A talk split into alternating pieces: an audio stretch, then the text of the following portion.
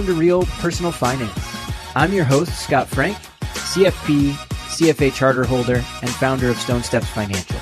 And I'm your host, James Conole, CFP, MBA, and owner of Root Financial Partners. The premise of our show is simple money can be confusing, but it doesn't have to be. Our goal is to answer real personal financial questions that we hear from our clients and our listeners. Each episode, we answer one personal financial question in a clear and understandable way. Because money is a tool, and when you understand the language of money, you can make better decisions to improve your financial life. Hey, James. Hey, Scott, how are you? I'm really good. I'm really good too. I'm happy to hear you're really good. Yeah. I mean, we just got to go geek out at a finance conference at the beach. I still didn't take you surfing. Once America's financially literate, we're finally going to do it. Yeah, Until I think then, that's what's going to happen, right? We're going to be like, we're going to be in our 60s, is my guess. It's only going to take like 20 years. Everyone's going to be financially Wow. literate. We're going to get you out in that wave together. It's going to be great. If I have to give up surfing to make America literate, I will do it. We'll ride a 12 foot glider tandem. It's going to be awesome. Perfect. all jokes aside, really good to see you and super stoked about the new format we have. We did get a touch of feedback, which we were appreciative of, which was in a sense negative, but we appreciate all feedback. It was essentially, hey, don't go over all the details of every single person, which you probably saw for a couple of episodes, but we did that intentionally to help show you how the system works, the element system that we're going to use to answer listener questions moving forward. We also think it's a wonderful system for you at home to monitor your own finances. Moving forward, we'll go back to more of a traditional format. We will just put up, in a sense, the scorecard of the listener in the show so we can utilize it to help answer their questions. Yes, and if people head to YouTube, they can get a overview of how the score system works and what it would look like so that we don't have to go through it every time. I think that was great feedback. We'll keep these episodes short and concise. I think that's what people appreciate. But instead of just talking generally, we will still have actual hard data for these people. We'll have their element scorecard, so we'll actually be able to apply that when necessary, but we won't go through the overall scorecard to start each episode. Yes, and you know, if you do want to participate in a listener question, we are going to ask you to fill out a scorecard so we can help answer in a more concise manner, which you will see happening again and again. Of course, it depends will still be part of the answer because we are not your advisors. We can't give you specific answers of specific allocations or specific amounts of life insurance to obtain, for instance.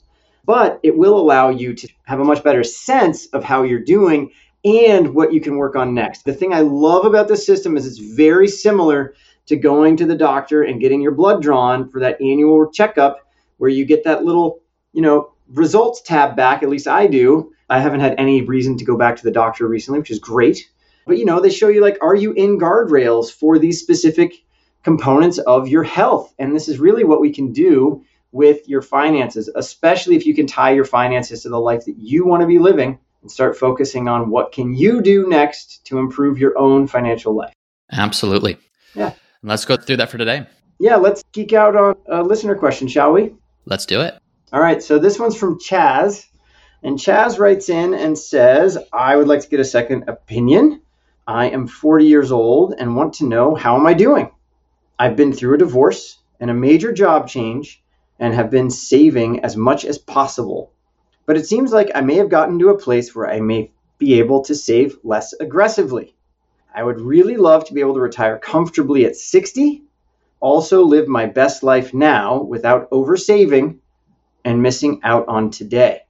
I have an old 401k, a current 401k, a Roth IRA, and an HSA, as well as a brokerage account. I know my numbers very well budgeting and spending, savings, net worth, etc. Thanks so much. Love the show. There's an exclamation mark, so I had Awesome. to that. Thank you for loving the show, Chaz. We appreciate you.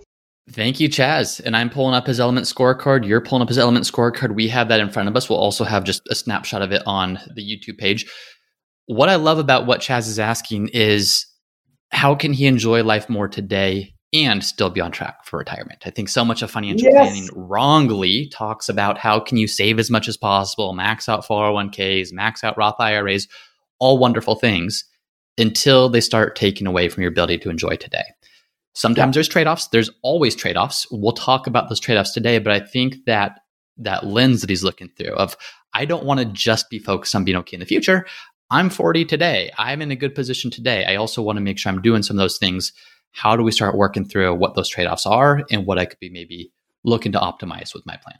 Totally agree. And, you know, I kind of think of it like sometimes we think of retirement. I'm holding up two hands if you're just listening, but if you're watching the video, you'll see it. It's like over here, I'm going to work as hard as I can and save as much as I can. And it's basically like the fire movement. I'm going to like cut everything down to the bone and save so I can release myself of the corporate world or whatever the thing is that you're stuck in, in a sense. And then over here, it's like, I love my job. I'm never going to retire and I can work forever. And then there's everything in between. And I think what Chaz is getting at is where is he on this scale in between? And what can he do to optimize his finances? And so here we have this chance, and it's a wonderful episode because we all have these similar levers to pull. So it'll be a good conversation today. It'll be a good conversation and just a quick snapshot without going over everything. Chaz currently has a net worth of about just over 500,000 or so. When you look at the assets he has, which is about a million. He's got a property, he's got a rental property, he's got retirement accounts, and then he's got a couple mortgages. And what he's asking is here's where I am today at 40. I want to be retired at 60, but I also want to enjoy the journey between 40 and 60. Where would you start as you're looking at this, Scott? Yeah, I mean, let's just look at income to start, if that's okay. So, the amount that Chaz is saving, he's saving 19% of his income which is really solid savings rate. Now he's wondering, is that too much, right? So that's where he's at. For what does he need to live life? He's spending about 22% of his income to just live. Yep. And then for debt payments, he has three debt payments. He has a mortgage on his primary residence, a mortgage on his rental income, a mortgage, pardon me, his condo, rental property, and then he has a car payment. So 20% of his income is going to debt payments. And then finally, his tax bill was due. He owed the state and the federal government. He owed about 22% to the federal government. Now, the key here is all of those numbers add up. Now, his total income, he put it around 213,000, which it looked like he was including a match to a 401k, which thank you for doing that. But in total, about 82% of his income is accounted for, which means 18% is not accounted for on this data set right now. What do you think about that? Yeah, what we see, I'm guessing, I don't know Chaz personally, but from his question, it looks like, and looking at his data, his income recently went up quite a bit, fairly substantially over the last couple of years. So the fact that he's saying, as I read the question, he's saying, I feel, or it seems like I may have gotten to a place where I may be able to save less aggressively. What I'm taking that as is income is up. And if I'm saving a percentage of my income, can I still save the same dollar amount? Maybe the percentage amount comes down as my income increases, which is allowing me to spend more today. Mm-hmm. That's probably why when he's talking about how much is going towards savings or spending or debt or taxes, it's not all accounted for. So in this element system, you input where you're spending money. And if it doesn't add up to 100, it means there's some money that hasn't been accounted for. Yeah. Our guess, as we were talking before, is more is probably being spent than is maybe recognized. Yep. More is maybe being saved because he's saving a percentage of his income potentially. And the rest may be kind of scattered just across the board a little bit, but probably a lot more is potentially being saved or spent than is actually accounted for in his score. Yep. And two things that we see when we work with clients is one thing that doesn't get added to taxes often, which you can add on the federal side, are your FICA taxes. Correct. So if you go check your like W 2 at the end of the year, that final pay stub, you paid into Social Security and Medicare, and that technically counts as taxes, at least how we would view it. So you could add it there. That's one thing. The next thing is, yeah, savings rate. Are they the exact amounts that you want to be saving? And then anything else that's left over, start to really think about where would you put that money and why? Because if that money does actually exist, if you've just been building up excess savings, putting it in an after tax account, which we see you have, and you didn't account for it as a savings amount, well, you could potentially use it to live life now and continue saving as you are. Yeah, yeah. Yeah, exactly. So that would be the first thing of could you afford to do this? Well, let's actually get some real clarity on where money's actually going. And then from there, we want to make sure are some of the fundamentals in place. And one of the fundamentals I think we would want to talk about is before we're talking about saving or spending or whatever that is, do you have the right emergency fund in place? Do you have sufficient income to cover debt and monthly expenses? One of the things that I know pops out to us when looking at the scorecard is emergency fund liquid term is at a relatively low number. Yeah. You want to talk more about that? Yeah, so what we mean by liquid term, guys, when you're listening at home, is we're basically saying, hey, you know, Chaz has twenty-five thousand. I'm going to call it twenty-six thousand dollars. That's either in an investment account that's easily accessible, so a brokerage account, not a 401k or an IRA. Right? He can go take this money out right away. He might have to pay some long-term capital gain or short-term capital gain, but he has access to it immediately with no laws wrapped around it. Are what we call a qualified account. So this is an after-tax account, and then he has three thousand dollars in a savings account he might have another account that maybe is not linked that we just don't know about. But looking at this and knowing what his so that 25 grand and knowing that he needs about I'm going to round and call it 88,000 a year to live, you know, it's really only 30% of a year. If Chaz was our client, I would want to know, "Hey, how easy is it for you to get a job?" And then also like how risky are we being with this money? Right? Which I think the majority of these funds are in an after tax account invested 100% in equities. And we don't know specifically what equities. So is this in individual positions or we invested all across the globe? What are we doing here? Because we need to manage risk. And one way we can manage risk is by having cash on the sidelines that's just ready and available. I always think of an emergency fund or an opportunity fund as our own insurance policy of life I just want to know that Amanda and I have a certain number of months of cash sitting as cash in case everything blows up. We have time to figure it out. If we don't have that and we can't make our debt payments, then we could potentially lose our houses, which is never a good thing. Yeah. Yeah, exactly. And so I think that shoring up the liquid term, the emergency fund, if you want to call it, that would be one of the things that first sticks out to us here. The next thing is we're just looking at, again, balancing being on track for future goals without sacrificing today his savings rate's at 19%. Now, yeah. that's including what his employer puts in. So that's not just Chaz's contribution, but it looks like his employer match on his 401k. It appears that he's maxing out his 401k, a Roth IRA, and an HSA, and then also gets an employer match on top of that. Mm-hmm. 19% is pretty solid. Really that's solid. probably a rate that's going to get you to where you want to go. If, as he's looking at this, because his income just went up, it's hey, there is extra cash we'd probably be inclined to say now you'd want to work out the numbers precisely not precisely but kind of do more of an estimate but there's no red flags i guess i would say. It's not as if we're looking at this and saying chaz you really need to get on your horse and start saving a whole lot more. He's got a few hundred thousand in a roth ira and 401ks combined so he's got a good starting point. He's adding a good amount to it. I think my first impression would be is if there's extra income coming in yeah, make sure that you're enjoying today. Are you perfectly on track to retire by 60? Maybe, maybe not. I know one of the things that I see is when it actually comes time to retire, let's say you're going to collect Social Security at 62, just to use a very basic example, and you want to live on 8,000 per month. Well, if you retire at 60 and need 8,000 per month, that whole 8,000 has to come from your portfolio. There's no outside help. There's no Social mm-hmm. Security. There's, I don't know, maybe there's a pension. Maybe in his case, there's some rental income coming in but that entire amount has to come from your portfolio.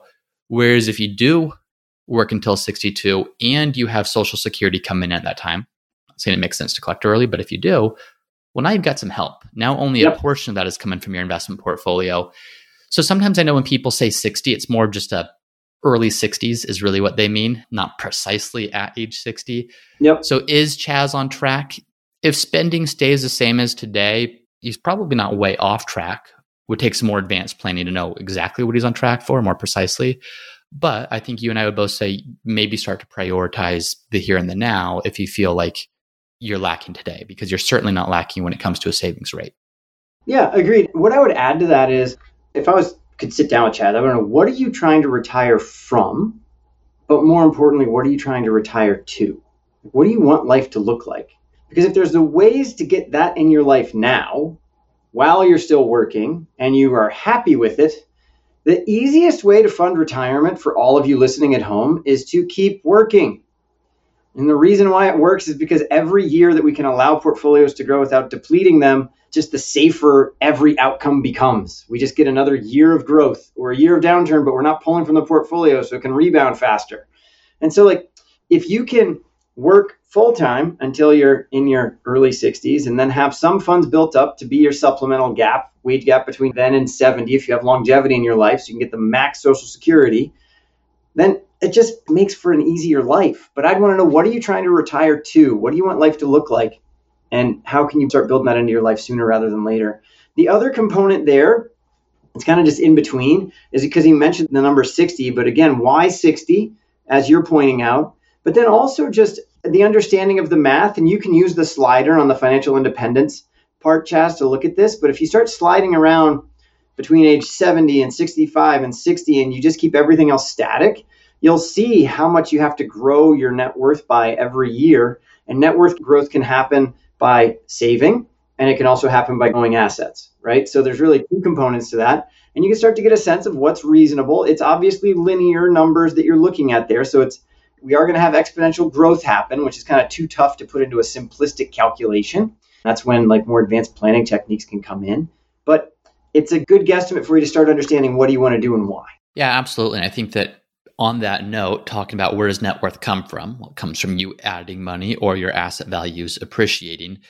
One of the things that makes sense regardless of where you are is if you can increase your net worth, obviously that's a good thing. Where it's a bad thing is if you're increasing your net worth because you are robbing today to pay for tomorrow. You're not doing anything today because you're so focused on tomorrow. So, what we might look at is maybe you don't necessarily need to increase your savings rate, but we did notice that the equity rate, which is how much do you have of your investments in stocks versus how much do you have in bonds or cash, it's at 74% today. Mm-hmm.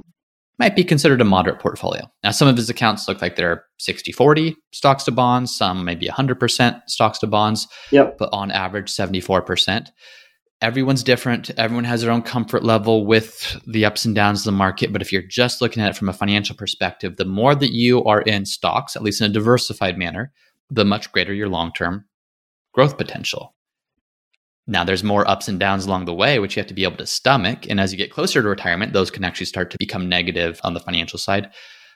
But Chaz is 40 today. If he's looking to retire at 60, that's 20 years. If you give stocks, if you give diversified stocks 20 years to run, the consistency in which they return pretty not just good but pretty incredible results the consistency is fairly high so yeah. instead of chaz going and saving more could you ramp up your equity rate again if you're comfortable with it and if you're comfortable with how the market works because you know think of if you grow 1% more per year and chaz has 350 to 400000 in 401k and roth iras today that's an extra 3500 to $4000 per year that your portfolio is growing by today as your portfolio grows to 500,000, that's an extra 5,000 per year that's being added to your portfolio. As it grows to a million, that's an extra 10,000 if you're getting an extra 1% per year, just to use a simple example. So, yeah, can yeah. we ramp up the growth on that, but more because of how it's invested, less because of you putting more money into it. And just to be clear, so I just took the numbers of roughly what he had. I just guessed. I said, like, I just put a number of like, ah, what if he has like 350 and we think he's saving around 39 grand a year right now? 7% growth rate over 20 years, 2.9 ish million. 8% rate of return over the same period of time puts you at 3.4 million. So like the whole point is that extra percent makes a big difference to your point. The next thing I'd bring up, and we've talked about this in the past, we gave people the idea of like, hey, which investment do you choose?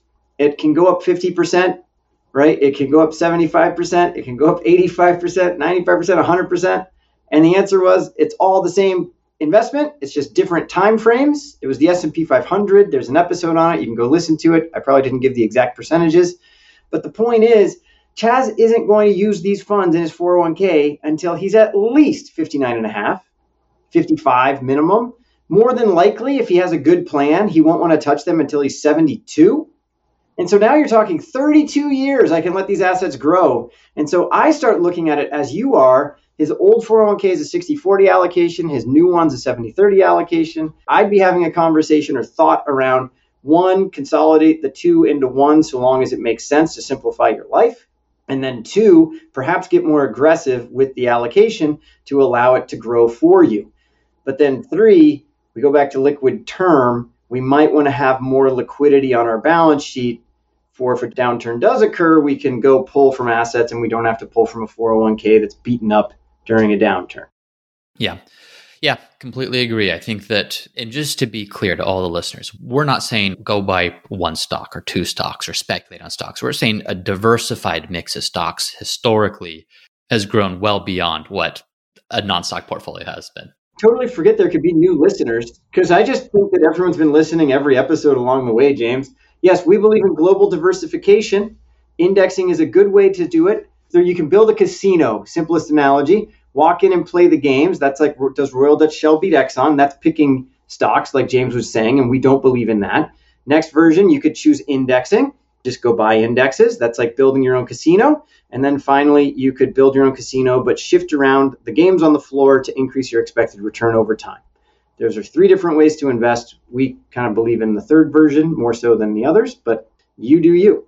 You do you, but in general, if you're taking second or third, one of those versions, they both the work. equity rate is something that we'd probably look to ramp up Chaz in this particular. And again, we're no recommendations. We cannot make recommendations, but that is one of the areas when we're looking at your scorecard that jumps out to us. And then somewhat along those lines, Chaz mentioned he's maxing out a Roth IRA. We just want to make sure that you're doing this as a backdoor Roth IRA income of 213,000 that's going to put you over the Roth IRA income limits at least for this year as a single filer. So that's something just make sure that as you're putting these contributions in they're being done the correct way so you're not violating some IRS rule and have to return some of these contributions down the rule agreed. the, the only other thing I really think about is that I'd want to know more about because we don't obviously have a space to put in the info into the scorecard clearly but just a breakdown of like how's the rental property working for you Chaz have you been raising rents appropriately along as time goes on? Are you treating it as an investment? Do you have a little bit of money set aside as working capital in case something happens to the property? You know, and then just an understanding of what your numbers are doing. So, what'd you buy it for? What kind of cap rate did you purchase it for? What kind of cap rate could you sell it for now? That might be foreign to you guys listening, but it's called a capitalization rate, which is a way you can kind of figure out the valuation of kind of the cash flow of a real estate asset and you still have to factor in the appreciation of a real estate asset. But just understanding is it a good rental property or not? And then help you decide if you want to keep it on your balance sheet or not. Yep. Absolutely. Right on. Well, anything else you would add looking at Chaz's scorecard, which again, as a reminder, if you're on YouTube, it will be shown here. If you're listening as a podcast, check us out, Real Personal Finance on YouTube, and you'll see a snapshot of the scorecard as well. But anything else, Scott, you'd like to point out? I just hope that our conversation helped give Chaz some direction on helping him figure out his next steps. Sadly, the answer is it depends because we don't know how much does he really want to lean into living life today? What is he missing out on? What's that dollar amount? Is that dollar amount available in the income? As we already speculated, there's excess cash available in some manner. Can he just go utilize it and keep saving as he is? Or would he prefer to just choose to work a little bit longer and save a little bit less so he can spend more now? Ultimately the choice is his. Yeah, the choice is yours, Chaz. Yes. Awesome. Well, very good. Well, that's it for this week, and we'll see you all next time. Bye. Thank you for listening to another episode of the Real Personal Finance Podcast. If you're enjoying the show, please subscribe and let us know by leaving a five star review. And if you have a question that you'd like for us to answer, then head over to the Real Personal Finance website at realpersonalfinance.co. And there's a section on the bottom of each page there where you can submit your question for us to answer in a future episode. Thanks again for listening, and we'll see you next time. This podcast is for informational and entertainment purposes only and should not be relied upon for a basis for investment decision. This podcast is not engaged in rendering legal, financial, or other professional services.